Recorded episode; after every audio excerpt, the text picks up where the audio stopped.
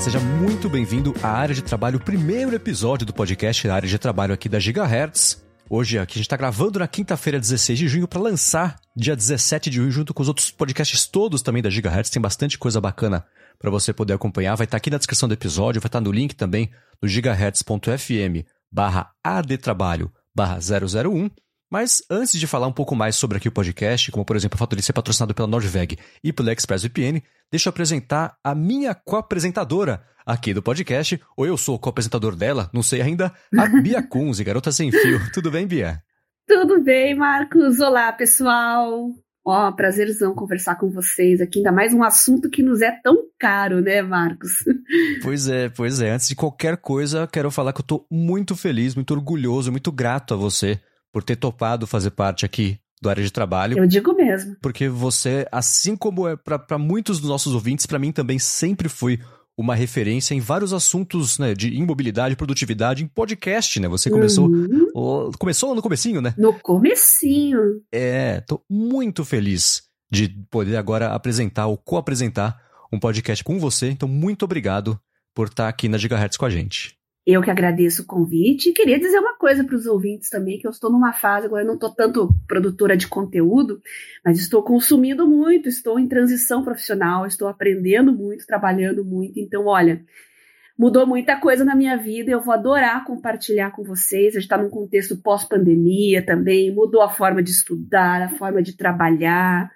A gente já estava um pouco nesse mundo digital, né? A gente já tinha uma certa uma certa sabedoria, né, em viver nesse mundo, trabalhar nesse mundo, mas agora tem as pessoas que estão trabalhando com a gente também, que para elas às vezes o processo foi um pouco mais doloroso e a gente tem que se flexibilizar para acolher as pessoas que estão mais com o pé no digital agora. Afinal, a gente trabalha em equipe, né? A gente trabalha às vezes sozinho, isolado no seu escritório, mas uh, todo o cenário de trabalho sempre envolve mais pessoas e a gente quer que tudo flua muito bem, né? Então, eu acho que surgiu na hora certa esse convite e a gente vai conversar muito sobre essa forma contemporânea de trabalhar, de produzir, de viver. É, e, é, e é interessante a gente ver como. Eu estava até conversando sobre isso é, outro dia com uma pessoa que. É claro que a pandemia, algo assim, nunca é bom, né? Mas é curioso ver como ela foi acontecer agora que a gente tem ferramentas de todos os lados, né? A tecnologia ajudou e, tudo convergiu para possibilitar, inclusive, a gente fazer isso aqui agora, né? A gente nunca se viu ao vivo, uhum, né? Pois é. E acho que é a primeira vez que a gente conversa só a gente, não em pessoa, mas pessoalmente, né? eu e você diretamente aqui. Então, uhum. é, e, e, e, trabalho, tudo isso, acho que você, você acertou, né? Você foi na mosca, você dizer que muita gente começou, uh, teve que se adaptar a trabalhar de forma remota, trabalhar em casa, usar a tecnologia e por vezes patinou porque começou a se ligar nisso agora versus quem já estava ligado nisso há um tempão e, e, conseguiu se virar melhor ali, mesmo no improviso, né? Porque foi uhum. um improviso meio coletivo, conseguiu se virar um pouquinho melhor e está certíssima. Temos que ajudar as pessoas a chegarem lá também, né? E é o propósito, um dos propósitos aqui desse podcast, né? E a gente quer trazer as melhores informações para as pessoas, porque já que todo mundo foi jogado nesse mundo na base da porrada, né? Agora é uhum. hora de refinar os conhecimentos e trazer um pouco mais de qualidade de trabalho, né? Trazer é. um, fazer uma, a coisa ser mais prazerosa, mais eficiente. Então, a gente tem que refinar aquilo que a gente já está fazendo, às vezes a contragosto, às vezes por opção, mas estamos aqui para isso. Uhum. É, isso de contragosto é curioso também, né? Porque você pega. É, é, eu penso as pessoas que falam assim: ah, eu, eu não gosto de inglês. Falo, Pô, como, como que você não gosta de inglês? É uma ferramenta, tudo é necessária, essencial Sim. hoje em dia, né? Então, essa ah, questão eu não gosto de, de smartphone. É, exato, né? Não, não gosto de tecnologia. Falo, Poxa, então sua vida vai ser um pouco mais difícil daqui pra frente, né? Então. Exatamente. É, então, esse assunto de produtividade também, né? Ele ganhou um, um, um é, não sei, um ar de que é uma coisa meio. ou muito nerd, ou uma coisa meio. Você ser produtivo é uma coisa que exige uma ciência muito grande. Acho que não, né? Produtividade ela é um campo bastante abrangente. Tudo que você faz direcionado para ser é, mais eficiente no que você faz e facilitar a sua vida acaba sendo produtividade, no fim das contas, né? Então todo mundo usa e precisa disso, às vezes mesmo sem saber, né? Com certeza. Agora, uma, eu sei que é, muita, muita, muita gente te conhece e sabe é, das a sua referência, sabe de, de onde você veio. Mas se você quiser falar rapidinho sobre a sua entrada, acho que é, a sua entrada no, no não no nicho, mas ainda assim é, para tratar sobre tecnologia móvel, e acho que isso colado também em podcasts, né? Acho que isso é, veio meio junto. Se você quiser falar desse seu uhum. comecinho uhum. lá atrás, quando tudo era mato ainda aqui, e a gente uhum, falar a partir disso, vamos lá. E bota mato nisso, né? Eu comecei com o blog Garota Sem Fio em 2002. Olha só, 20, 20 anos, agora que, caiu a ficha aqui. Tá vendo? 20 anos, gente do céu. Como o tempo voa, como o tempo voa. E lá a gente usava palms e pocket PCs.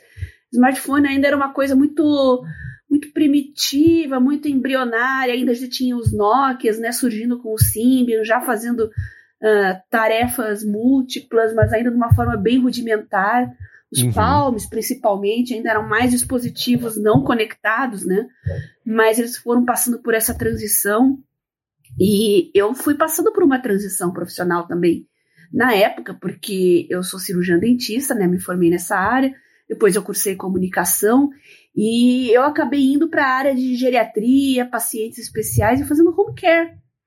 Então, aquele conhecimento que eu já tinha de mobilidade, de trabalho remoto, trabalho móvel, comecei a aplicar na minha rotina, visitando casas de repouso, domicílios, é, transformando meus prontuários, minha documentação, as ferramentas de trabalho, tudo para o digital, que na área odontológica sempre foi um pesadelo, mas eu fui seguindo esse caminho e também produzindo conteúdo para o blog, né? Tudo aquilo que eu aprendia na marra ali, no suor e no sofrimento, eu ia compartilhando no blog, foram surgindo também as redes sociais, podcast, nossa, foi um momento muito legal e como você disse, era tudo mato, mas a gente foi abrindo caminho, na base do facão ali chegando.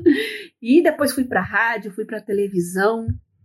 E agora eu tô estudando novamente, tô, gosto muito de tecnologia, sou da área da saúde e eu decidi juntar as duas coisas, a tecnologia e a saúde. Estou focando agora em estudar biotecnologia, né, a área de, de biomedicina, bioinformática, para mim é tudo muito novo. A área da saúde está passando por uma transformação, a engenharia genética está batendo as nossas portas aqui agora. Né? A gente sempre fala da revolução móvel, revolução digital, tem a revolução da inteligência artificial e agora está indo para o nosso DNA.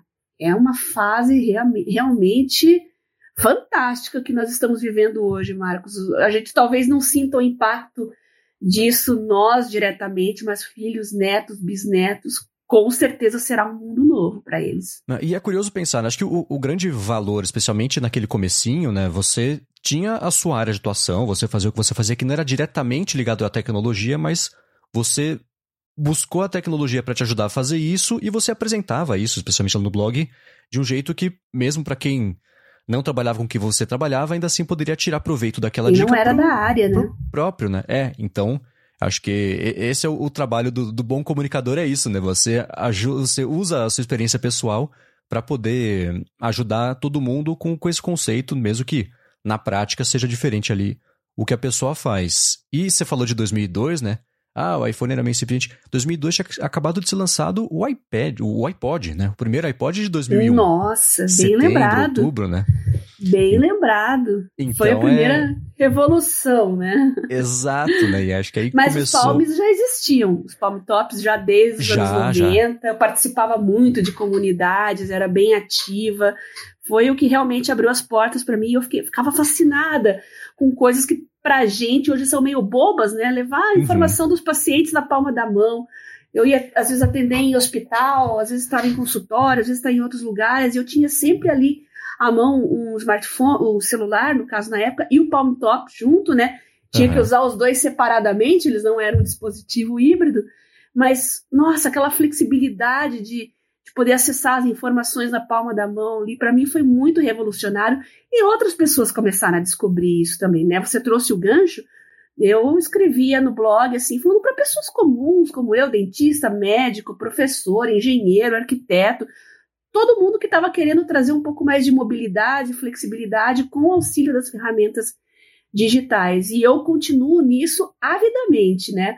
É, a área de biotecnologia junta a tecnologia com a saúde, mas uh, as ferramentas móveis, as ferramentas digitais continuam sendo para mim ferramentas, são meio, não são fim. Então é, é bastante legal a gente conversar sobre isso aqui, porque eu posso mostrar aplicação prática no meu dia a dia também. Sim, e é uma coisa que você faz há muito tempo e até hoje no Papo Tech também, né? Uhum, exatamente. Lá é um ambiente mais descontraído, a gente gosta de contar causos, assim, mas a gente vive muito isso e às vezes as pessoas procuram a gente, né? Também já é um podcast que tá, nossa senhora, mais de 15 anos aí também. E tem gente que acompanha desde o comecinho e se transformou com a gente. Tem depoimentos de pessoas que estavam no colégio, ainda na escola, hoje estão trabalhando com isso, né? São programadores, são engenheiros, pessoas que é, seguiram esse caminho, escolheram essa profissão, essa área, baseado no que a gente falava, né? Podcast e blog. É, tem uma geração inteira hoje de novos profissionais que foram diretamente impactados por mim e outros pioneiros lá no comecinho. Nossa, é tão gratificante. Uhum. Sem dúvida, né? Eu me juntei a esse tipo de, de assunto. Eu odeio o termo, mas acho que ele cabe aqui. Criação de conteúdo, né? Um pouco mais. Ah, é. Eu até brinco com isso, uma molecada hoje. Eu falo: olha, meu gato também é criador de conteúdo, viu? Exato. Né? Então, mas é... é um termo muito muito amplo, assim, amplo demais, uhum. né, para dizer. Então, eu acho, assim como influencer também, sim, né? Sim, né? Pô, todo mundo é influencer se você pensar bem. Uhum. De certa forma, todo mundo é de alguma maneira, né? sim. né? E criador de conteúdo todo mundo é também, de alguma maneira, até meus gatos. então, não esse conteúdo, eu espero, que é o que eu tô entregando para quem consome as coisas que a gente faz aqui, mas ainda assim eu entrei nisso um pouco mais recentemente. Eu comecei lá no, no blog do iPhone, eu acho que em 2015, 14, por aí, né? Não, 16. Não, o blog da iPhone começou, né, há, há, muito tempo, né? Eu entrei um pouco depois. Ah, você, isso, né? É, tá, tá. E... Tá, você começou depois. Aí de lá comecei a fazer podcast e tudo mais e, e, e, né, acelere o tempo, cá estamos, né? Mas ainda assim... É, mas o mundo da tecnologia mesmo, você já tá há muito sim, tempo. Sim, sim, sim. Eu comecei a me interessar e, e é curioso também, assim como não foi a sua porta de entrada, mas foi para onde você se direcionou, né? Produtividade, produtividade móvel... Uhum foi o que me interessou o suficiente por tecnologia a ponto de eu achar que eu tinha algo a dizer e querer compartilhar e, e, e olhar isso mais a fundo. Então, Maravilha. com o iPhone e, e, depois o iPad, que eu migrei para o iPad, a gente pode falar sobre isso em episódios futuros aqui, um pouco mais esmiuçado, mas aí que eu comecei a me ligar nesse assunto mesmo de produtividade móvel, como eu usava as ferramentas para eu ser mais produtivo e como é que eu adaptava as ferramentas para mim também e ia encontrando, né, aquela coisa de sempre tentar achar um aplicativo novo de gerenciamento de tarefas, calendário, uhum. e-mail, que no fim das contas acaba sendo tudo meio a mesma coisa, depende de como você tira proveito disso, né? Então. Exatamente. Né, aí eu, Exatamente. eu passei a prestar mais atenção nisso e acho que ajudou bastante até. É, com que a gente vai falar sobre, daqui a pouquinho sobre aprender a tomar as decisões para entrar em novos projetos, tipo esse que estamos começando aqui hoje, né? Olha, eu tenho tanto assunto para compartilhar. Gente, vocês não têm ideia. Como eu falei, eu tô numa fase de estudos, assim, mas eu precisei passar por coisas, assim, conheci pessoas diferentes também. É, para eu voltar a estudar, eu queria ir para uma universidade pública para atuar em pesquisa também. Precisei encarar um vestibular corrido, concorrido, e eu, nossa, eu com 40 anos, né, voltar a ver conteúdo do ensino médio. Parecia um retrocesso tão grande assim, mas a gente tem que encarar o desafio, né? Uhum. 30 candidatos por vaga, eu, caramba, né? E agora? Dava um desânimo, assim, mas quando a gente quer, a gente faz. E eu consegui. Eu estava numa época de problemas sérios de saúde, eu estudei muito em hospital. Estudei só com o meu tablet. Até quando eu estava na Gazeta do Povo, fiz um, um artigo exatamente sobre isso, né? Aproveitei um momento de baixa na minha vida, já que eu não conseguia fazer muita coisa, para estudar. Uhum. E acabou dando super certo. Mas isso a gente vai falar muito no futuro, aqui em pautas futuras. Pessoas que eu conheci nessa jornada que querem, não tiveram oportunidade de fazer um curso superior ou seguir um, um adquirir um conhecimento de uma área que sempre gostaram, que sempre admiraram e acham que é tarde demais ah, eu já tô com 30, já tô com 40, já tô com 50. Ah, eu tenho filhos e não, não. hoje em dia com as ferramentas certas, né, da maneira adequada, você consegue qualquer coisa. Uhum. Se voltar lá para os anos 90, lá no comecinho dos anos 90, quando eu fiz meu primeiro vestibular pela primeira vez, nossa, era tudo tão excludente, né? Você tinha que é, abrir mão do seu tempo, fazer um cursinho que não era barato, era uhum. caro ou então estudar em boas escolas. Gente, isso mudou, o mundo mudou e não tem, sabe, a, a vida não tem que seguir um roteiro pré-determinado. As coisas podem acontecer em qualquer fase. 40, 50, 60, estou vendo pessoas com 60 anos fazendo curso superior. Eu vejo muito isso na área da tecnologia, né? Uhum. Ah, eu era do direito, ah, eu fiz letras, assim, eu acabo conhecendo, né, geralmente na ciência da computação, uhum. na, na, biotecnologia, né? Fico fascinada em ver assim, áreas tão distintas, a pessoa seguindo aquele sonho, aquilo que ela sempre quis, e procurando ferramentas, né? Conseguindo trabalhar e conseguindo conciliar tudo de uma maneira que tempos atrás seria impossível. Então a gente vai abordar muito esse tipo de assunto aqui também. É isso aí. E aí, isso liga com o que a gente estava falando agora sobre a pandemia e as novas possibilidades que ela abriu, as pessoas aprenderem a fazer as coisas de um outro jeito para conseguir fazer, né? E muito do que era exceção agora vai virar regra, primeiro sobre trabalho remoto e às vezes tem outra cidade, né? A pessoa não tem mais aquela, aquela necessidade de estar lá. Isso acho que para ensino também vai se que eu acho que existe até talvez um pouco de preconceito sobre ensino à distância e tudo mais, e isso quando virou a necessidade, é. todo mundo falou, poxa, não, tá, funciona, é, é, assim ou não é, então assim é bom também, vamos lá, né? Tem a mesma validade, a mesma importância, a mesma profundidade do que você passar uma hora no trânsito, sentar lá na cadeira por 40 minutos e depois passar mais uma hora voltando para casa, que não faz o menor sentido, né? É. e a sociedade ganha com isso também, o meio ambiente ganha com isso. Pessoas que eram irredutíveis, tá, tem áreas que são muito hands-on, né? A minha área tem muito laboratório, enfim, não dá para fazer tudo à distância. Uhum. Mas é, pessoas que até então eram irredutíveis com relação a isso viram que certas aulas, certos debates, certo, certos assuntos podem ser feitos à distância, e com isso você libera mais salas, você libera espaço físico para coisas que realmente têm que ser de forma presencial. A gente vê esgotamento de recursos também nas universidades, falta de de espaço, de insumos. Imagina racionalizar isso levando para o online, né, para o ensino à distância, as coisas que realmente podem ser discutidas é, sem ter a necessidade de todo mundo sentado numa cadeira, numa rodinha, uhum. para conversar. E racionalizar o uso prático né, dos laboratórios. Pense no trânsito também, né? Todo mundo é um, é um mal moderno, né? O trânsito, o meio ambiente, né? O quanto de carbono você está emitindo. Então, eu não vou pregar aqui somente o digital ou somente o presencial, mas a gente quer falar de como aplicar tudo isso com inteligência e racionalizar todos os processos. Perfeito, é a ferramenta certa para cada atividade, né? Isso, nem tudo pode ser Justo. remoto, mas, poxa, o que dá para ser remoto, vamos lá, né? Por que não, né? Acho que pelo menos... É, as reuniões, né? Tem tanta gente. A gente pode ter um dia uma pauta só sobre reuniões, né? Nossa, sim. É o é. pesadelo de muita gente, né? E a gente vai garantir que esse episódio não vai ter precisado ser só um e-mail. Vai ter informações úteis aqui que a gente vai discutir, né? Isso aí, isso aí. É isso aí. Agora eu quero mudar um pouquinho esse papo aqui pra gente falar sobre produtividade, a, a ciência, não sei, a, o assunto, o conceito de produtividade e, e, como que a gente, quando passou a entender isso, como é que isso passou a mudar também aqui o, o nosso trabalho, as coisas como a gente faz as coisas. Mas antes eu vou tirar um minutinho aqui para agradecer o primeiro patrocinador aqui do área de trabalho, que é a Nordveg. A Nordveg é uma fabricante brasileira de mochilas, bolsas também, malas, carteiras e acessórios e fica em Picada Café, que eu adoro esse nome, Picada Café, lá no Rio Grande do Sul. Eu tenho faz bastante tempo, uns três anos já, uma bolsa de notebook para eles, que eu, pré-pandemia, levava todos os dias para lá e para cá meu MacBook Pro. E aí, depois da pandemia, passei a levar um pouco menos que eu saía, um pouco menos, mas sempre que eu saio eu uso. Acabei de viajar, passei umas semanas viajando e usei a bolsa para lá e para cá também. Nunca achei um descosturadinho, o zíper não trava, nenhum defeito nela.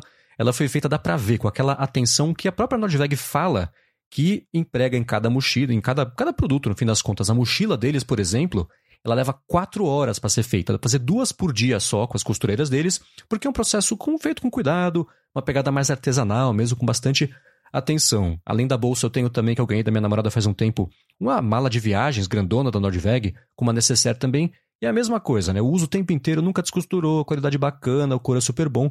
Não tenho do que reclamar, mas se eu tivesse tido algum problema, se você for comprar alguma coisa e precisar de alguma ajuda, a Nordveg oferece garantia vitalícia para as bolsas, mochilas e malas também, e oferece troca e devolução grátis em até 30 dias, e além disso oferece frete grátis também para o Brasil inteiro para compras acima de 500 reais.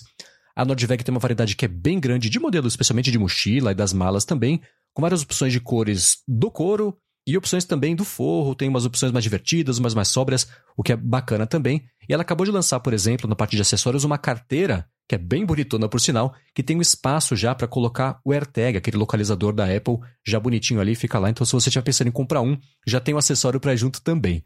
Então, se você está procurando uma bolsa ou uma mala, carteira de qualidade, feita com responsabilidade ambiental também, que é bem importante e que vai durar bastante, que é um ótimo presentão também, fica a dica aí. Acesse o link nordveg.com, eu vou soletrar N-O-R-D-W-E-G.com e quando você for fechar a compra, usa o cupom AD-Trabalho. Área de trabalho, letra A, letra D, trabalho. AD Trabalho tudo junto. Com esse cupom, além de aproveitar um desconto que eles dão já de 50 reais na primeira compra de uma mochila, bolsa ou mala, ou 10% de desconto para comprar qualquer carteira ou acessório, você entra num sorteio também do Kit Workplace deles, que é bem bacana.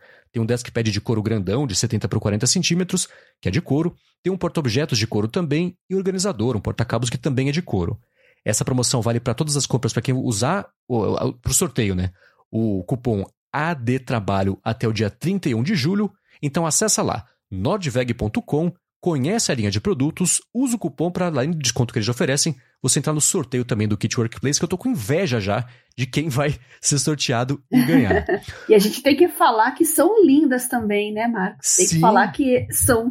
Não importa de que área você trabalha, se você tem um visual mais contraído, se você precisa usar uma roupa formal, terno, ou então jaleco, roupa da é, uniforme da área da saúde, assim, olha.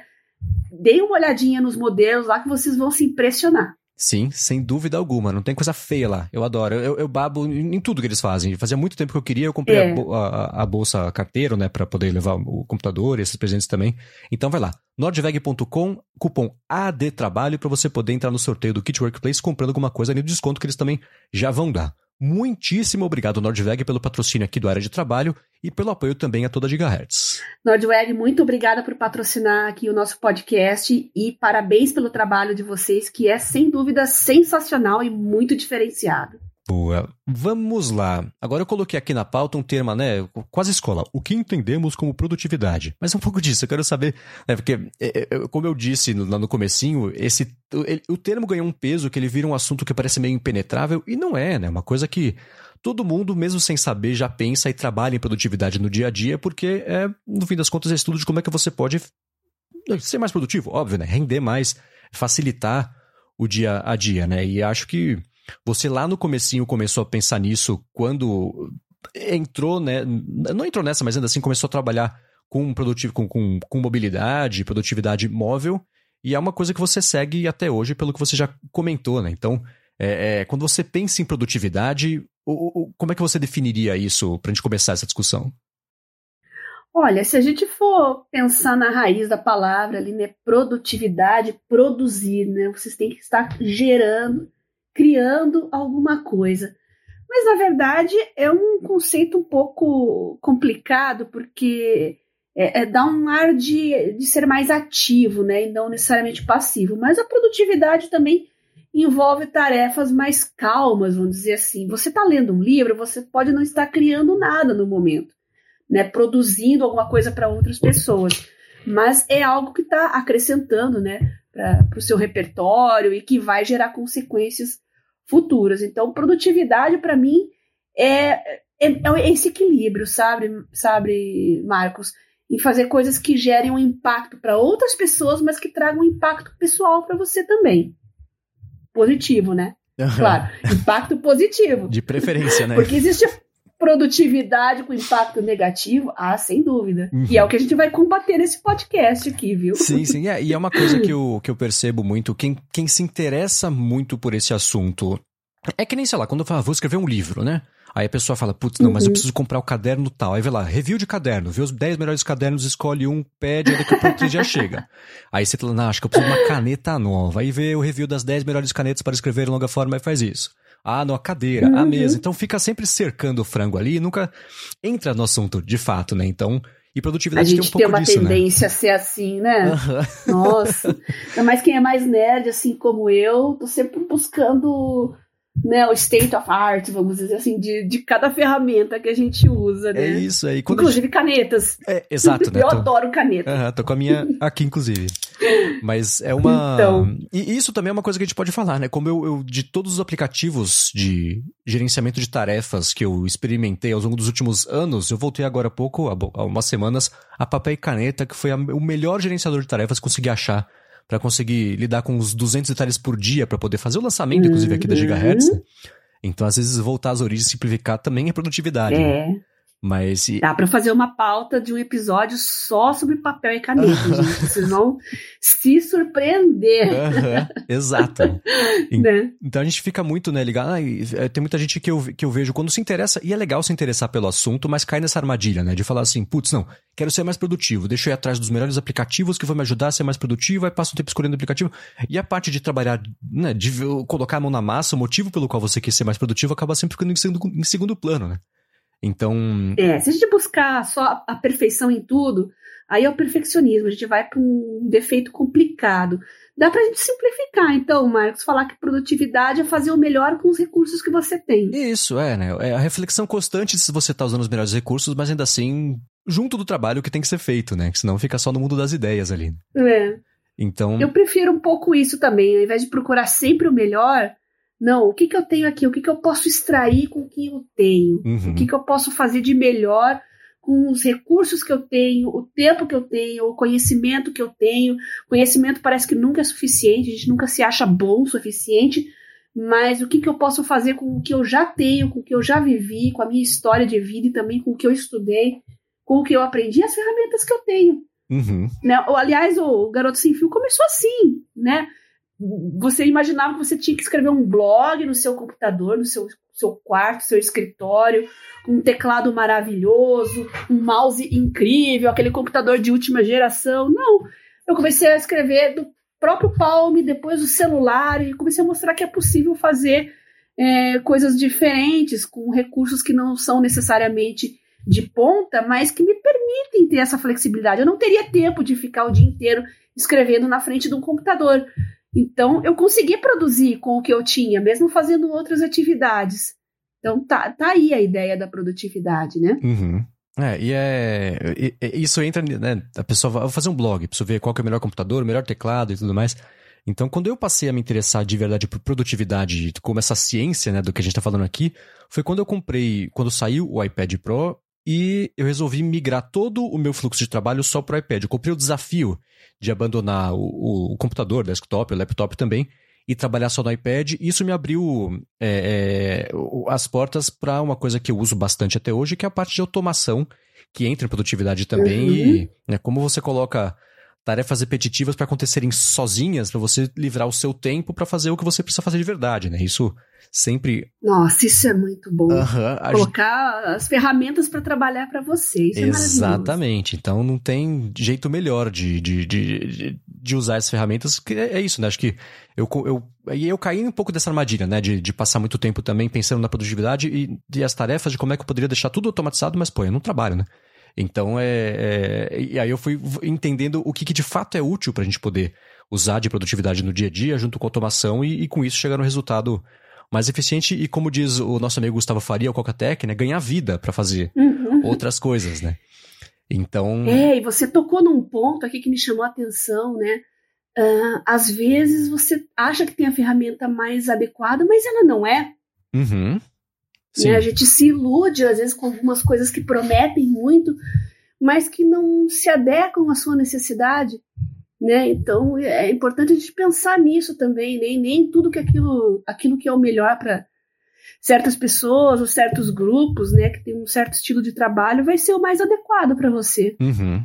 É, e, e é isso, por exemplo, que eu acho que no seu blog você desde o começo mostrou que quando você, você colocava a sua experiência ali e cada um poderia pegar aquele ensinamento, aquilo que você colocou e ver se cabia ou não no dia a dia. Uhum. Porque às vezes não, né? Você fala, nossa, achei uma ferramenta perfeita, mas que para o trabalho da pessoa não, não pode não ser, mas isso abre o caminho para ela procurar uma ferramenta parecida que funcione para ela, que ela não sabia que existia, nem que era uma possibilidade de poder automatizar isso, fazer de automação, por exemplo, esse pedaço do trabalho dela.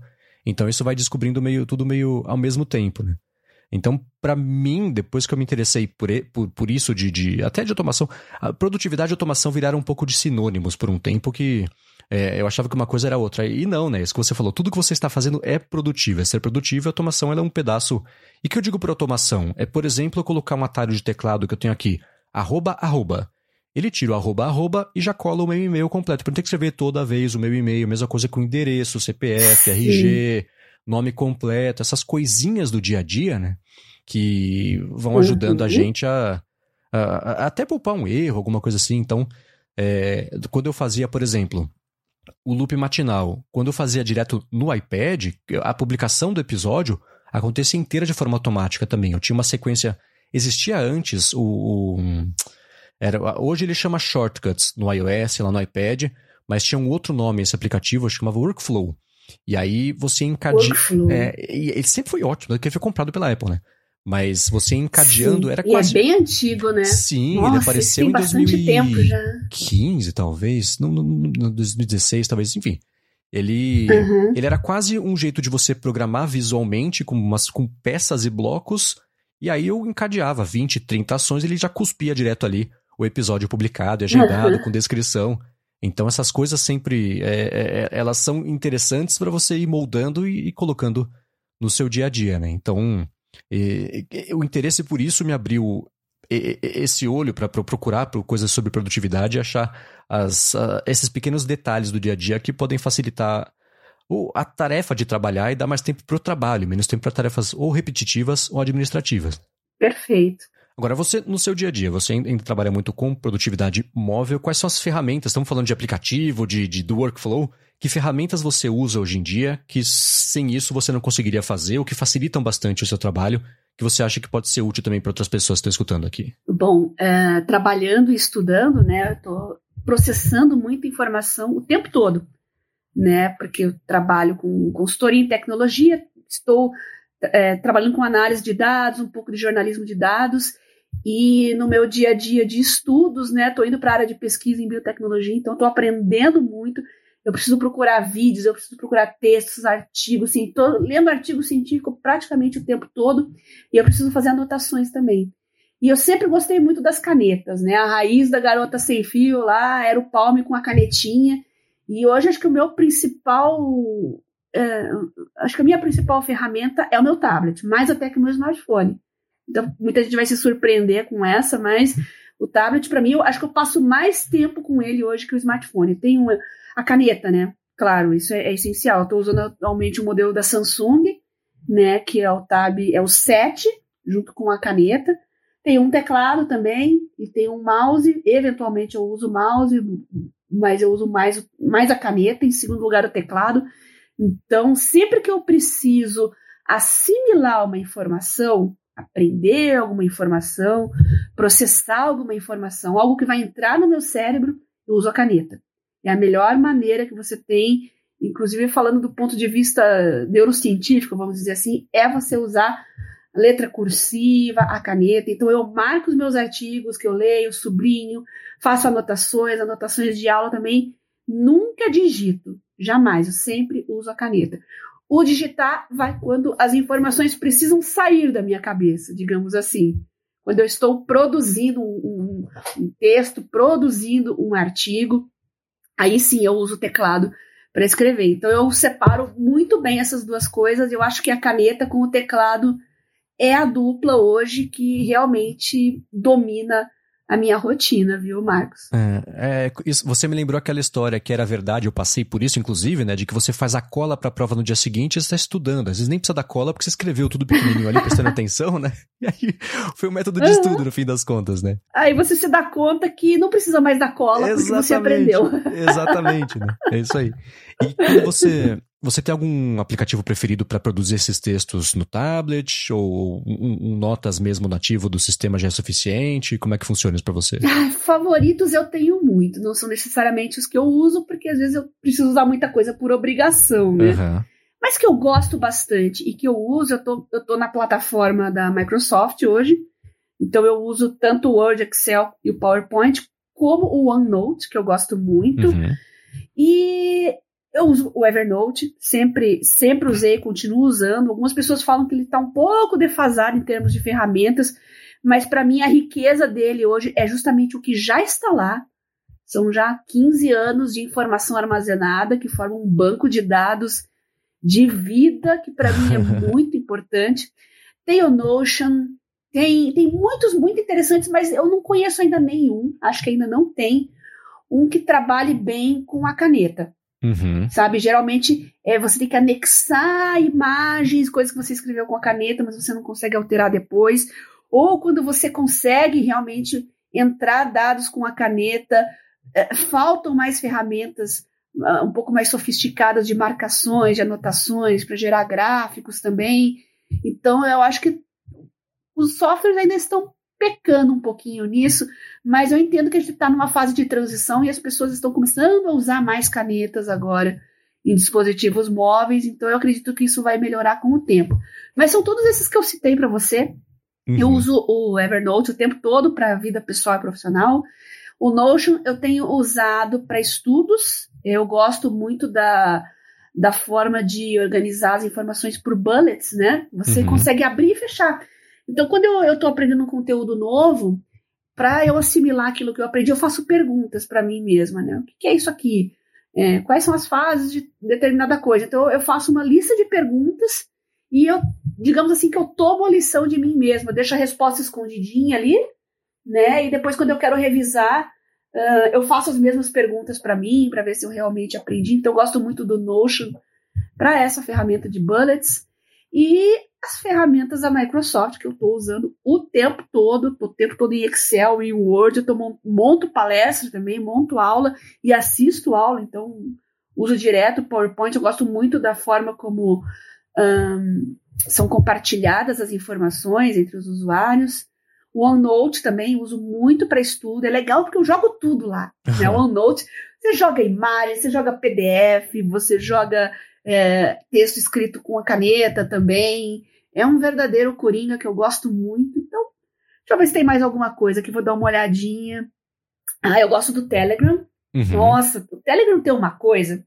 Sempre que tem algum grupo de trabalho que eu tenho a chance de liderar, eu sou bem ditador. Eu falo, não vai ser no WhatsApp, vai ser no Telegram.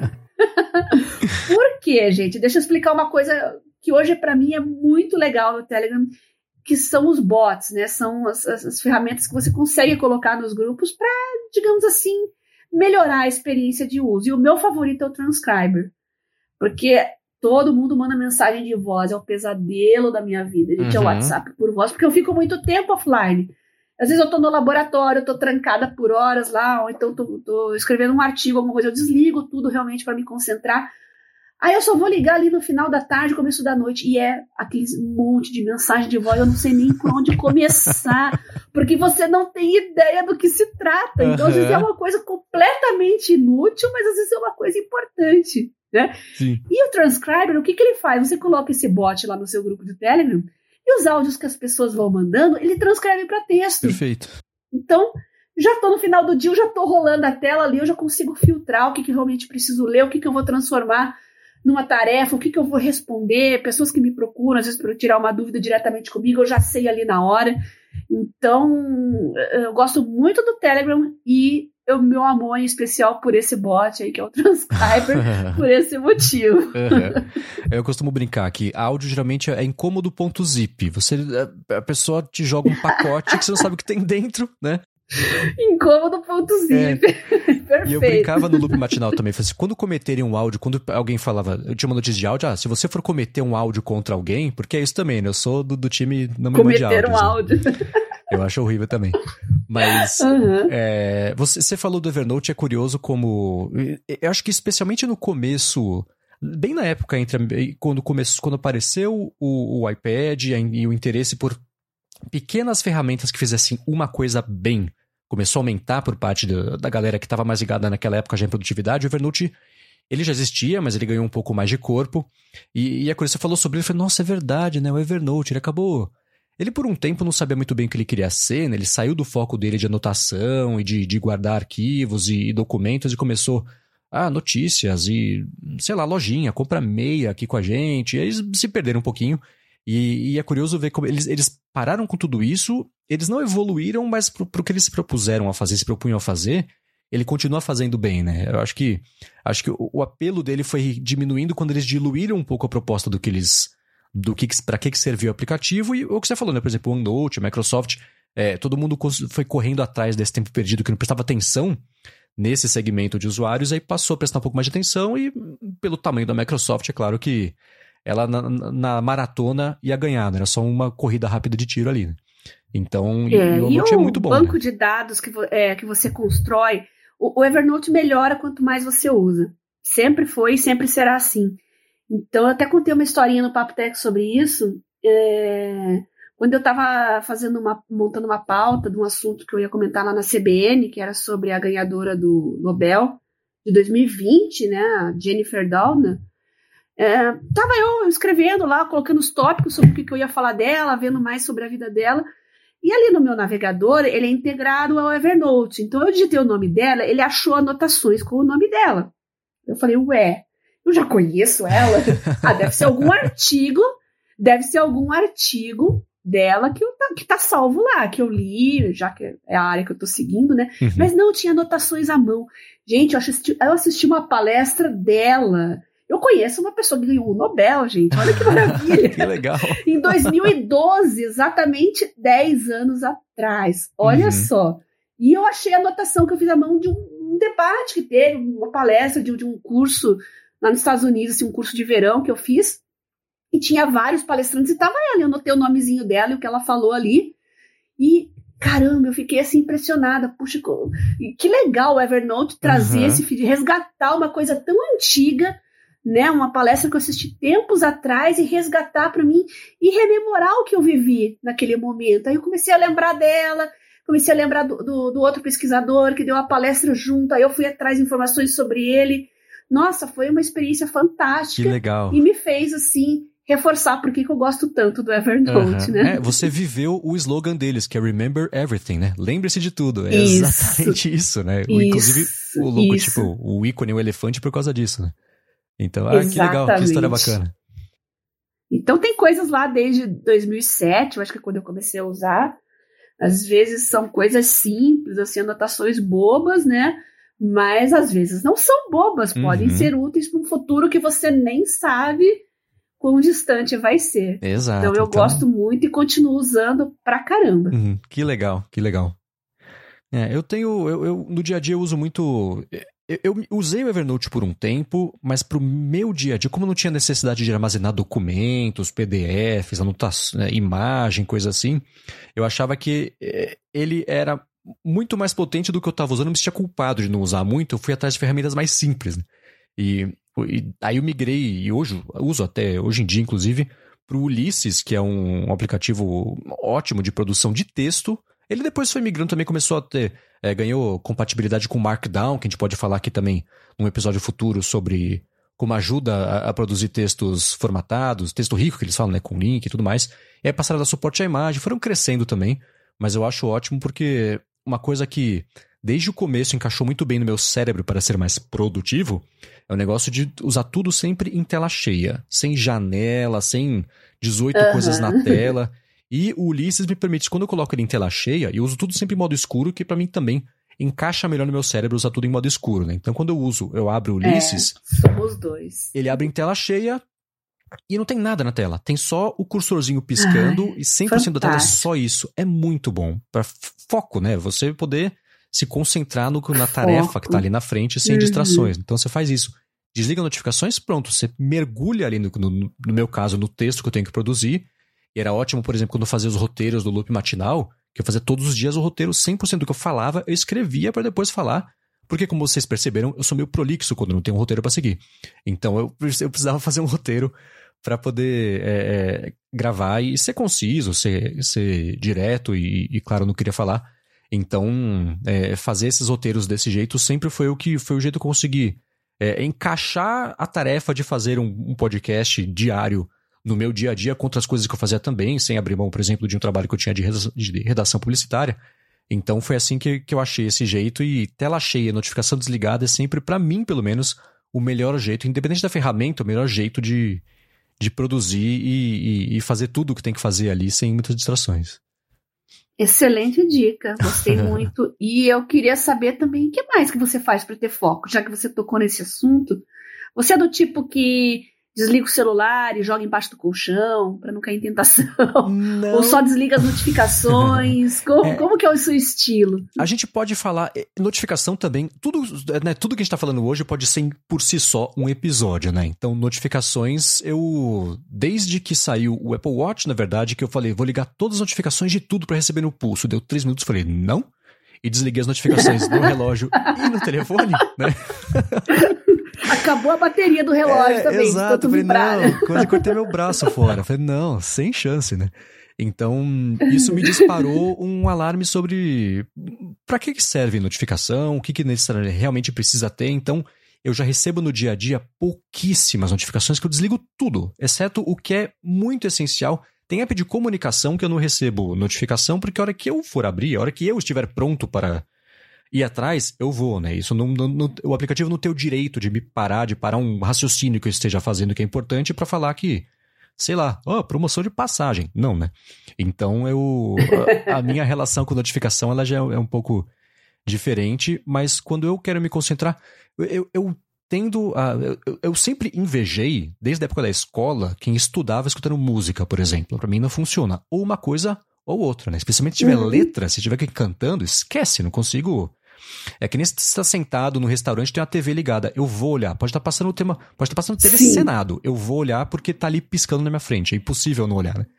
Então, para me concentrar, o que eu Rouba faço. mesmo a sua atenção. É, não tem jeito, né? Então, para me concentrar, eu tendo. Eu, na minha mesa aqui, neste minuto, eu tenho uma garrafa d'água, uma xícara de café que já está vazia e o bloquinho de anotações e o carregador de telefone. E só, o telefone está aqui também, mas ele não acendeu desde que a gente começou a gravar, por exemplo. Não estou nem com o foco ligado. Ele só está desligado porque não tem o que chegar de notificação. Legal. Mas para me concentrar. É, então, né? Quase isso. Mas para me concentrar de verdade, o que eu faço é eu tenho o fone com cancelamento de ruído. Quando eu preciso, putz, eu preciso fazer isso aqui, em, vai levar meia hora, eu tenho 15 minutos. Vamos lá, né? Arregace as mangas, estralhe os dedos, e aí o que eu faço é eu coloco o fone com cancelamento de ruído e ligo. Eu tenho um, um, uma música favoritada aqui, que é o que eles chamam de white uhum. noise, que no fim das contas Isso. é uma hora de barulho de, de motor, de turbina de avião. E fica aquele. é ótimo! Recomendo, experimente que você vai ver. Então é uma hora Caramba. de. Fica esse barulho assim, e ele bloqueia todos os sons externos, martelada, latido. Se tocar a campainha, lamento, não vou atender porque eu não vou escutar. Mas ainda assim é o que Sim. me ajuda a bloquear qualquer tipo de sinal exterior e deixa eu mergulhado ali na tela cheia no Ulisses produzindo e aí sai, né? Então, quando eu quero uhum. ser produtivo, eu, eu, bloqueio estímulos externos para conseguir para fazer isso, né? Porque eu acho que eu me distraio muito fácil. Então, que eu consegui tirar de distração ali. Então é isso. Meu dia a dia se resume a isso. É o Ulisses para produzir texto. Para fazer a pauta, por exemplo, aqui a gente está usando o Google Docs, que é compartilhado como dos aplicativos tá. de compartilhamento e colaboração. Os do Google, apesar de todo aplicativo tem seus problemas, né? Acho que a escolha de aplicativo de produtividade é achar o que, te, o, que o, o que as falhas incomodam menos. Falhas não, né? Cada um tem o seu foco ainda assim, né? Mas o que é, funcionou para mim, até para fazer as pautas do hora de transferência, outro podcast aqui da Gigahertz que você não conhece, conheça, é bem interessante, inclusive. É, foi o que sempre funcionou melhor para a parte de, de colaboração. Mas no meu dia a dia é isso. Usei por muito tempo o Todoist para fazer lista de tarefas, né? Mas é, vai passando o tempo e é aquilo. Você começa. A, a, a, o trabalho vira administrar o to-doist, não fazer as tarefas. Então, eu parei com isso e o que eu preciso fazer aqui eu anoto no, no bloquinho aqui com o papel e caneta do meu lado e já está resolvido. Nossa, esqueci de falar do Todoist. Eu continuo usando muito ele. E como eu faço um tratamento de saúde um pouco complicado e eu tenho que fazer certos exames, certas consultas de rotina, de tempo em tempo, ele me lembra de eu não preciso esquentar a cabeça, né? De três em três meses eu preciso fazer um hemograma, de cinco em cinco meses eu tenho que fazer outro, outro exame, preciso ir no uhum. médico de tanto e tanto tempo. E são vários médicos. Então eu, eu sinto uma paz, assim, porque eu sei que ele vai me lembrar na hora certa do que eu preciso fazer. E não precisa ter uma data exata. Dia das Mães, eu tenho uma entrada lá que é assim: me avise de comprar presente do Dia das Mães no 15 dias antes de todo o Dia das Mães. Aham. Então, não importa quando vai ser, que domingo que vai cair o Dia das Mães.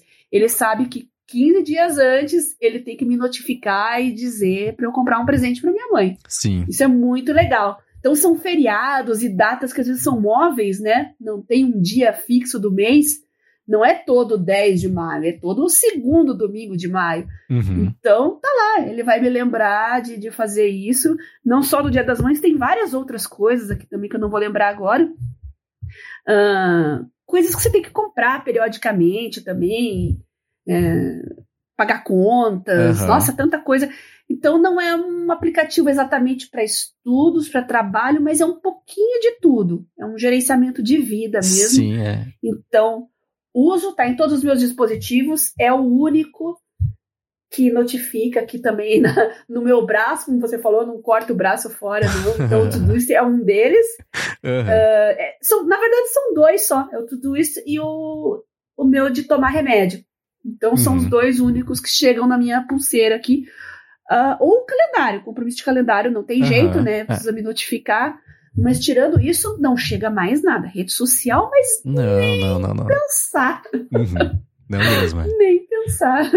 É, isso que você falou do Todoist é é uma coisa que sempre foi muito poderosa deles, né? De, ah, me avise todos primeiro dia útil do mês que eu tenho que fazer isso. Não interessa qual que é o dia útil do mês que ele vai Isso. assinar, então isso sempre foi muito bom. E essa dica que você deu, acho que ela também pode ser um episódio, né? Mas ainda assim, você livrar a sua carga cognitiva de atividades recorrentes, do tipo. No, no auge do meu interesse absoluto por tudo sobre produtividade e automação, eu tinha um lembrete de cortar o cabelo, né? A cada seis semanas, alerta de cortar o cabelo e pronto. Nem preciso- pra você. É, né? Ah, será que eu preciso? Eu não sei. Aí dá aquela puxa. Não, a cada seis semanas vai ser isso, tal, tem o lembrete. Então, essas atividades. Eu tô dando um exemplo exagerado que eu fazia, né? Não faço mais, porque, enfim, devido à pandemia e. e- aí não precisava mais, não, não deu mais pra ir. Mas é um, um- esse, essa liberação de carga cognitiva de coisas que você não precisa necessariamente ter que ficar se lembrando de fazer, né? Se lembrando literalmente Sim, na, na- na atividade exatamente. reflexiva, né? E você livrar É. isso e colocar, terceirizar esses lembretes, é uma coisa que eu recomendo pra todo mundo, porque aí te sobra de novo, né? Te poupa a vida, te sobra tempo na cabeça pra pensar nas coisas que você deveria estar pensando e não se, puxa, tá na hora de cortar cabelo, não. Ou, é. ah, será que eu, ah, eu tô tomando, preciso, é que, tipo, ah, preciso lembrar de tomar o remédio daqui a uma hora. Ah, não, né? Olha o, É. o processamento que você tá desperdiçando do cérebro fazendo esse tipo de Você coisa, fica né? se, se interrompendo e olhando o relógio para ver se já deu aquele, aquele horário. Não, Aham. não, não pode, né? Exatamente. São micro distrações assim que te tiram o foco. Uhum, E para você recuperar sempre toma um tempo também, né? É isso aí. Então tudo isso é muito bom e eu recomendo principalmente para saúde, gente, que é uma coisa que a gente tende a ne- negligenciar. Ah, não, não, teu dente não tá doendo, tua gengiva não tá sangrando, não interessa. De seis em seis meses, vá lá, faça uma revisão. Deixa que o software te lembre disso. Agendar Aham. consulta de revisão no dentista.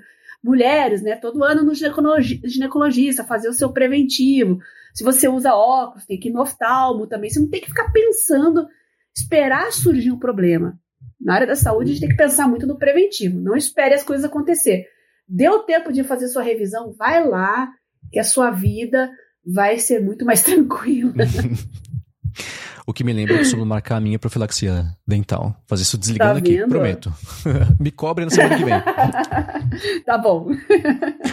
Agora, o último assunto aqui que eu quero tratar no, no episódio de hoje é o seguinte, né? Eu lembro que eu liguei pra você pra falar sobre a ideia que eu tinha aqui da gente fazer o área de trabalho e, e aquela coisa toda.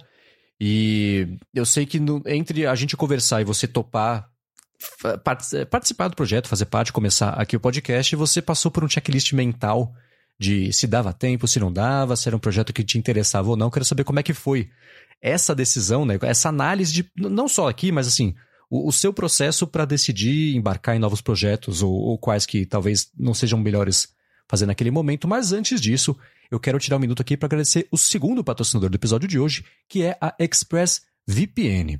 Ela tem é uma é VPN que tem duas grandes vantagens que são uma conexão segura para você poder navegar e a possibilidade de você poder usar a internet como se estivesse em algum outro país do mundo, quase. São, são mais de uma centena de países que eles dão suporte a isso. Privacidade todo mundo já sabe, né? Se você for se conectar numa rede Wi-Fi especialmente pública, no, no hospital, sei lá, no aeroporto, no hotel, no shopping, os seus dados podem estar sujeitos a problemas, né? Não é impossível, nem muito difícil, na verdade, alguém se enfiar no meio da conexão ali e colocar os seus dados em risco. Com o ExpressVPN, você protege a sua conexão e passa a usar o seu aparelho, seja telefone, tablet, celular, é, é, TV também, computador, eles dão suporte a vários aparelhos, com tudo criptografado, como se fosse uma espécie de um grande modo anônimo permanente ali da sua conexão. Isso quer dizer que ninguém consegue rastrear nem a sua atividade e nem olhar também os seus dados trafegados. Já a parte de você poder se conectar como se estivesse em algum outro país do mundo é bacana porque, por exemplo, se você pensar na Netflix ou no YouTube, no YouTube todo mundo já passou por isso, né? Você clica num link, este vídeo não está disponível na sua região. Com, Express, com ExpressVPN você resolve isso. Então na Netflix também, que tem catálogos diferentes em vários países do mundo, em diferentes países do mundo, você pode usar a ExpressVPN para fazer a sua conexão como se estivesse vindo de algum outro país. Você escolhe o país, se conecta lá e você pode, no caso da Netflix, por exemplo, acessar o catálogo de outro lugar, ou ao contrário, está viajando, quer ver o catálogo do Brasil, liga a ExpressVPN, fala que está na conexão do Brasil e aí você consegue ver esses conteúdos liberados para o país onde você está escolhendo mais de 100 países aí que eles oferecem esse tipo de suporte. Uma preocupação com VPN que sempre todo mundo tem, né? Porque o dado está fazendo uma volta maior para ir e voltar é sobre velocidade, e eles também se preocupam com isso. Então a conexão do ExpressVPN é rápida, não tem atraso, é estável, é confiável e, ainda por cima, segura. Para conhecer melhor a ExpressVPN, você faz o seguinte: acessa expressvpn.com/adtrabalho e você ganha três meses de graça para se você for assinar o plano anual. Além disso, você tem 30 dias também para testar. Então acessa lá expressvpn.com/adtrabalho, tem link aqui na descrição, garante três meses de graça no seu plano anual e passa a usar a internet do jeito mais seguro, sem ninguém bisbilhotando ali o que você faz. Uma última vez, expressvpn.com/adtrabalho. Muitíssimo obrigado ExpressVPN pelo patrocínio aqui do área de trabalho e também, claro, pelo apoio a Gigahertz. Obrigada, ExpressVPN. E olha, isso dá um tema para um podcast inteiro, viu, Marcos? Eu acho que a gente podia. É, é bem interessante, porque é, é, tá na hora da gente extrair esse assunto do mundo da TI, da tecnologia e explicar para as pessoas comuns um pouco mais sobre isso. Se você um dia abriu um meme sobre frases engraçadas em calcinhas e de repente você passa a ser torturado por anúncios de calcinhas o tempo todo, pode saber que esse episódio vai interessar para você, viu? Exemplo curioso, mas válido, é exatamente isso. Né? Não, é direto, Marcos. As pessoas falam assim: Poxa, agora eu só recebo anúncio de tal coisa, mas eu não me interesso por esse tipo de, de, de assunto. O que, que está acontecendo? falei, você não se interessa você talvez não tenha percebido. Às vezes você abriu um meme, que é a coisa mais trivial, chegou ali no teu WhatsApp, ou você viu no Facebook, alguma rede social, e você vai ser torturado com uhum. aqueles três segundos que você deu risada, vão ser estendidos por uma semana. Não vão te deixar esquecer. Não vão te deixar esquecer. E além de ser chato, é intrusivo, né? Uhum. Claro, é, coloca os dados em risco, tudo. Então a gente tem que entrar nesse assunto, sim. E a gente promete que no futuro, no futuro próximo aí, vamos falar também de produtividade usando o VPN. Boa. Só, só, esse episódio já deu aqui origem a pelo menos 18 temas de outros episódios, o que eu tô achando ótimo, né? Pra gente poder explorar Olha, tô aqui. colocando na lista aqui já. já são duas listas, então. ótimo. E a gente conta com as pessoas também, com a participação, né? Sim, com certeza sim, elas sim, têm sim. ideias, sugestões. E elas podem entrar em contato com a gente aqui. Fique à vontade para sugerir assuntos. Por favor, a gente tem um Twitter nosso, inclusive, que é o adtrabalho, para você poder mandar sugestões, comentários e, e, enfim, dúvidas. A gente vai estruturar isso melhor para a gente achar um jeito mais eficiente, mais produtivo, mais automático da gente poder é, é, mastigar esses dados e poder explorar isso aí com vocês que estão escutando. Mas já tem o Twitter, que é o adtrabalho, para a gente poder já fazer essa interação. Agora, Bia, minha dúvida é essa, né? Como é que você analisa projetos novos e decide quais projetos naquele momento vale a pena você embarcar, qual talvez não seja o momento, qual, qual que. Como você diz não né, para projetos também novos que, que se apresentam para você e que você acha que não vai rolar, e como é que você liga isso e analisa isso como se isso se encaixa no seu dia a dia? É, como eu estou numa fase de transição, eu realmente disse não para muita coisa nos últimos tempos aí. Eu também disse não por limitações de saúde. Passei por muitos problemas sérios, né? Então eu não tive muita opção de racionalizar isso. Eu tinha que dizer não e pronto. Mas quando você está numa, numa fase de transição, às vezes você tem que se arriscar com coisas novas, né? E, e também entender o contexto em que você está. Nesse pós-pandemia, como a gente falou aqui, né? Muita coisa mudou. No caso do seu convite, Marcos, é uma coisa que eu sempre gostei de falar de produtividade e deu aquele estralo em mim porque eu sabia que ia ter coisas novas para falar, coisas novas para explorar. E eu sou muito fascinada assim por desafios em, em coisas novas, aquilo que as pessoas ainda não conhecem, campos novos para explorar. Então isso foi o que chamou a atenção. Então já ganha uma atenção especial por meu lado. Agora, eu também estou muito presa, assim, justamente por causa da universidade, eu estou muito presa a um calendário que não é necessariamente meu. Então, isso interfere bastante e com pandemia ficou uma bagunça. Uh, às vezes mudam as coisas assim muito em cima da hora. Então, calendário para mim é muito importante. Eu gosto de, de, controlar, assim, trabalhar por blocos de tempo para eu assimilar novos projetos. Então, uh, a gente costuma colocar no nosso calendário aqueles compromissos que a gente tem. Mas quando eu vou trabalhar e eu preciso tirar uma tarde, por exemplo, eu reservo, por exemplo, toda quinta-feira à tarde para o meu trabalho no meu projeto X. Todo sábado de manhã é o meu projeto Y. Então eu não faço exatamente uma lista de, de, de, de projetos assim necessariamente que eu, que eu precisa cumprir, né? Eu faço trabalho por blocos de tempo. Então, é, no dia a dia, eu já fico racionalizando: olha, no dia tal é o dia que eu vou cuidar desse assunto, no dia tal é o dia que eu vou cuidar desse assunto. Parece que você encaixa seus projetos em, em clusters mentais, assim, e você consegue processar melhor. Não sei se eu tô tá sendo muito lógico, acho que não, tô sendo muito clara, né? Ah, é tá. complicado. ah, explicar processo mental é sempre complicado, né? É, mas, mas simplificando, quando você tem muitos projetos ao mesmo tempo, é, eu, eu gosto de organizar por blocos de trabalho. Então, antes de eu embarcar em um novo projeto ou não, eu vejo se eu vou ter que abrir mão de alguma coisa que eu já estou fazendo, uhum. ou se é alguma coisa que às vezes não vai trazer um retorno no início, mas que pode trazer campos novos para explorar no futuro. Então, basicamente, o processo de decisão é esse.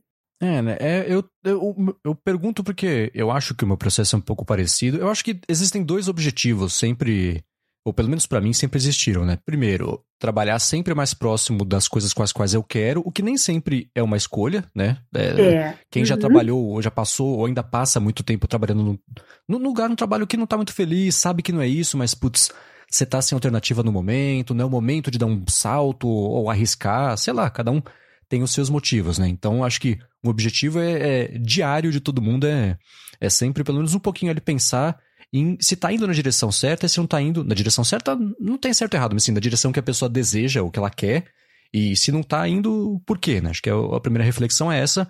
E o segundo, eu acho que é conforto e qualidade de vida, que é uma coisa que eu tenho pensado muito desde o começo da pandemia, né? Eu. É, é, tudo bem que a cada um, cada um. Eu, por exemplo, conversando com a minha família, minha mãe, meu irmão. Ah, eu sinto falta de ir no trabalho, ver as pessoas. Eu penso, nossa, se eu puder, eu nunca mais piso num escritório, porque nunca funcionou para mim, né? Aquilo que eu tô falando, a gente uhum. fala de notificações, você tá lá concentrado fazendo alguma coisa que me te cutucar pra perguntar, oh, você viu isso aqui? Onde que eu tava? Quem sou eu? O que, que eu estava fazendo? Você perde completamente o fio da meada e você tá sujeito muito a essa, às vezes, falta de, de, de, de tato, de noção da pessoa que não percebe que tá te incomodando, tá atrapalhando, que você tá, ou nem sabe que está concentrado e que você tá fazendo alguma coisa ali que se te cutucarem, você perde o fio da meada, você leva 15 minutos para voltar onde você tava, né? Então, é uma coisa que eu não sinto. Eu, eu gosto de trabalhar com as pessoas, mas não tão diretamente assim, né? Eu, eu, eu, eu prefiro ter o, o, controle sobre o meu ambiente aqui, porque é assim que eu consigo ser. Voltamos ao papo da produtividade, né? Então, eu não sinto essa falta de estar no escritório, ambiente compartilhado com todos, aquela coisa que. E é 100% preferência. Então, se eu, se eu puder escolher, é, o, o, os meus trabalhos vão ter esse aspecto mais de independência. Não do, do, do trabalho em si, mas um pouco mais de, de, de autonomia sobre o meu tempo, sobre quando que eu escolho se eu posso ou não ser interrompido. Né? Então, é, é, é, esse é o segundo aspecto, né? De, de, qualidade de vida, no fim das contas, né? Hoje, Eu só consigo fazer tudo que eu faço porque eu sou 100% dono do meu tempo, né? Acho que você, por exemplo, acabou de falar, não tá nesse momento, está mais sujeita a outras pessoas dizerem para você como é que vai ser o seu dia em, em alguns momentos. É, eu tento fugir bastante disso e tenho conseguido nos últimos anos. É, o que inclui também, às vezes, falar não para oportunidades que poderiam ser bacanas, mas que não encaixam, nesse, nesse, para mim, pelo menos, nesses dois Perfeito. grandes uhum. cestos, né? Primeiro, eu tô fazendo o que eu que desejo fazer, o que eu quero fazer, não de um jeito mimado, mas ainda assim, o que eu tenho como objetivo profissional, pessoal e de carreira, tudo junto. E segundo, qualidade de vida, que é uma coisa que, assim como produtividade, parece um, um, tema meio impenetrável, meio inatingível, mas não, qualidade de você não perder uma hora e meia no trânsito indo e voltando todo dia já é qualidade de vida. O quanto três horas por dia uhum. Que você ganhe de volta para você te permite fazer uma corrida, ir para um personal, sei lá, ou aprender fazer um hobby, ou fazer nada, o que é ótimo também, né? Então, sim, isso tudo sim. entra nessa conta, né? Perfeito.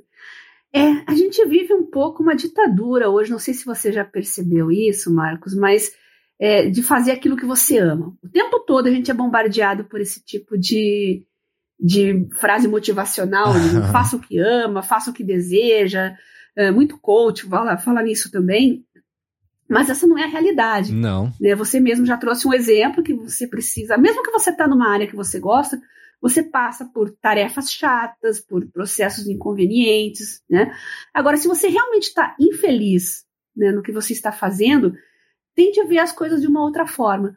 É, veja aquilo como o seu sustento no momento, mas coloque pinceladas no seu dia a dia do que você realmente quer.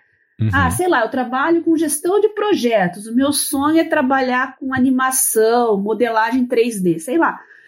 Coloque, comece a colocar, por exemplo, cursos online sobre isso, né? Colocar uma horinha por dia, duas horinhas por semana, o que encaixar na sua agenda mas vai ser uma ferramenta de motivação porque é algo que você vai construir para o seu futuro. Você pode, aos poucos, deixando a área que você realmente não quer atuar e começar a cultivar um futuro novo para você.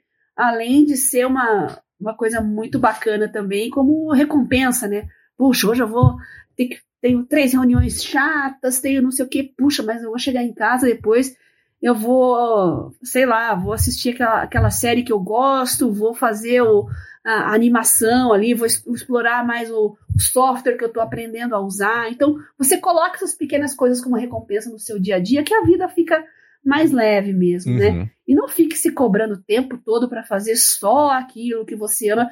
Isso é irreal. Não existe. Ninguém faz 100% do tempo só o que ama. Isso é impossível. Então, cuidado com essas armadilhas também. É, você me lembrou, tem o, o, Scott Galloway, que é professor da Universidade de Nova York e, e, tem feito podcasts também. Ele fala: já percebeu que todo mundo que fala assim, faça o que você ama, já é trilhardário? e depende de um monte de gente. Tipo, o Jeff Bezos falar faça o que você ama, fala, pelo amor de Deus, cara, você tem centenas de milhares de pessoas que não tem pausa para ir no banheiro, que certamente não estão fazendo o que elas amam, trabalhando para você, para você poder vir no palco aqui e falar faça o que você ama. Então, exige um pouco mesmo dessa dicotomia, né? De, e, e dessa, desse ruído sobre. Né?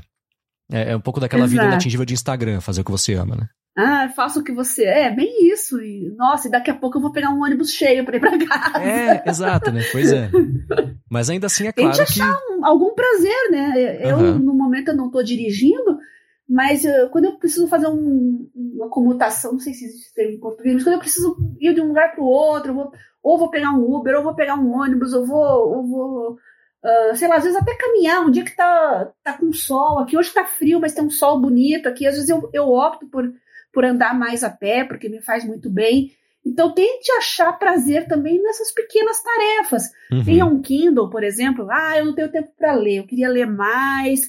Pô, e aquele tempinho que você passa no metrô todo dia ali? É uhum. meia horinha, mas meia horinha aqui, ali, ali. No fim do mês você lê um livro inteiro. Uhum. Então, achar alegria também nas, nas tarefas não tão prazerosas pode ser uma coisa produtiva e que vai trazer frutos. Sim, e, e, eu, eu não quero, né, não tô dando bronca em ninguém, mas ah, não tenho tempo, mas passar duas horas vendo stories, tudo bem, se você se diverte, já, já é incrível, né?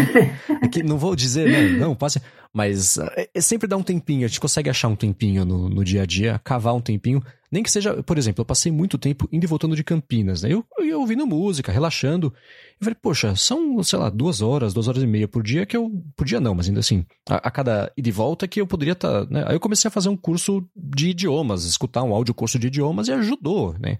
Então é. É, é, você achar, às vezes fazer duas coisas ao mesmo tempo, nem que seja dirigindo e fazendo outra coisa, ou voltando para casa e escutando alguma coisa que, que te acrescente. E não é obrigatório, né? Eu vejo também muita gente se sentindo não se sentindo culpada, mas comprando a ideia de que você tem que passar 100% do tempo ou produzindo, né? Ou, ou melhorando. Não, existe tempo de relaxar também. Faz parte de, de, de, de da vida você não fazer nada um pouquinho, né? Mas não pode ser a regra também. Uhum. Não, você deu essa bronquinha sobre stories, mas é isso mesmo.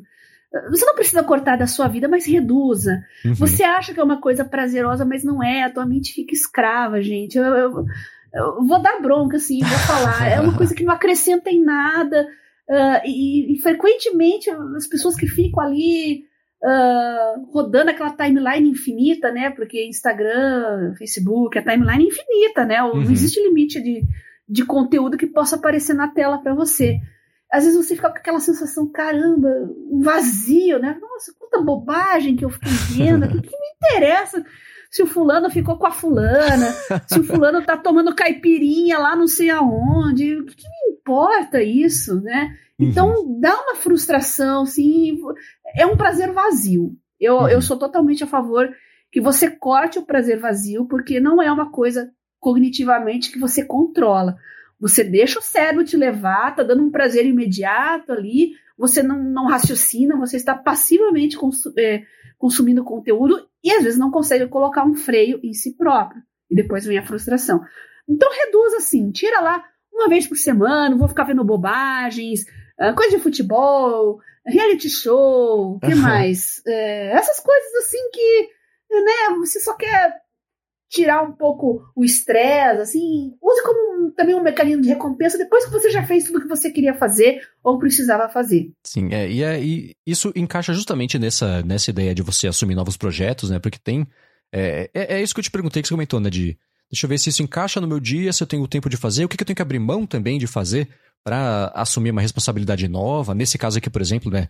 Vai ser pelo menos uma hora, uma hora e meia por semana que a gente vai ter, e você vai ter que encaixar no seu dia a dia, eu vou ter que encaixar no meu dia a dia. Tudo bem que, né? Eu inventei de fazer a rede de podcasts, eu já sabia que isso ia acontecer, mas ainda assim para você foi uma coisa inesperada, né? E você topou porque É, e joga, momento... joga esse tipo de coisa lá para sala de espera do dentista, ou então no final da tarde, você tá esperando uh, alguma coisa chata assim, coloca esse tipo de coisa para para essas situações. Agora jamais, assim, nossa, eu tenho que eu preciso fazer um. estudar para uma prova aqui, alguma coisa. Mas primeiro, deixa eu ver aquele episódio daquela série que eu. Ih, já era! Uhum, pronto. para me motivar, eu, não, vou só, só um episódiozinho, só um. Então, não, deixa eu só ver uns stories. Não, não, é rapidinho, vou ficar só cinco é. minutinhos. O pensamento mais perigoso é esse, né? Só mais um. Só mais um. não dá.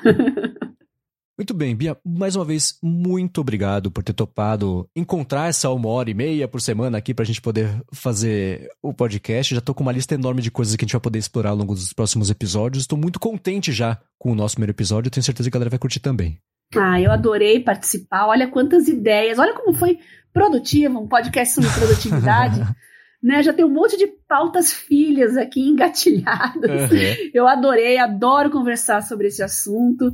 É um prazer, então, conversar contigo mais ainda. E eu tô aberta para todo mundo que quiser mandar sugestões, quiser contar histórias, também a sua historinha de produtividade, também aquele software que você ama, que você adoraria ver todo mundo usando, ou mesmo aquela caneta, né? A gente falou de papel e caneta, uhum. por que não, né? Aquele caderno com aquela folha maravilhosa que você ama, compartilha, né? Traga uhum. isso para as pessoas, a gente comenta aqui no podcast e nas redes sociais, quem quiser conversar mais a respeito disso, além do nosso Twitter, o meu também, o arroba garota sem fio, é praticamente a única rede social que eu uso hoje, então estou à disposição de todo mundo, tá bom?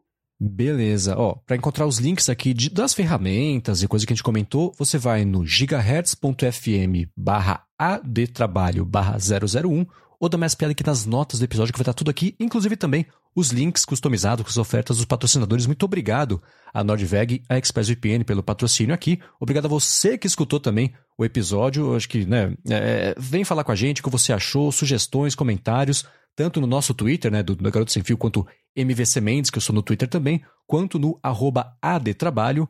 E, claro, obrigado mais uma vez por todo mundo estar por aqui escutando. Na semana que vem a gente está de volta. Aí a gente está publicando esse episódio hoje, sexta-feira, dia, dia 17 de junho. Mas a partir da semana que vem, toda quarta-feira, pelo menos a princípio, os episódios vão ser publicados aqui para você poder acompanhar os próximos passos, capítulos e temas aqui do Área de Trabalho. Beleza? Então, Bia, muito obrigado e na semana que vem a gente está de volta. Obrigada para todos vocês, beijoca sem fio e até a próxima. Até.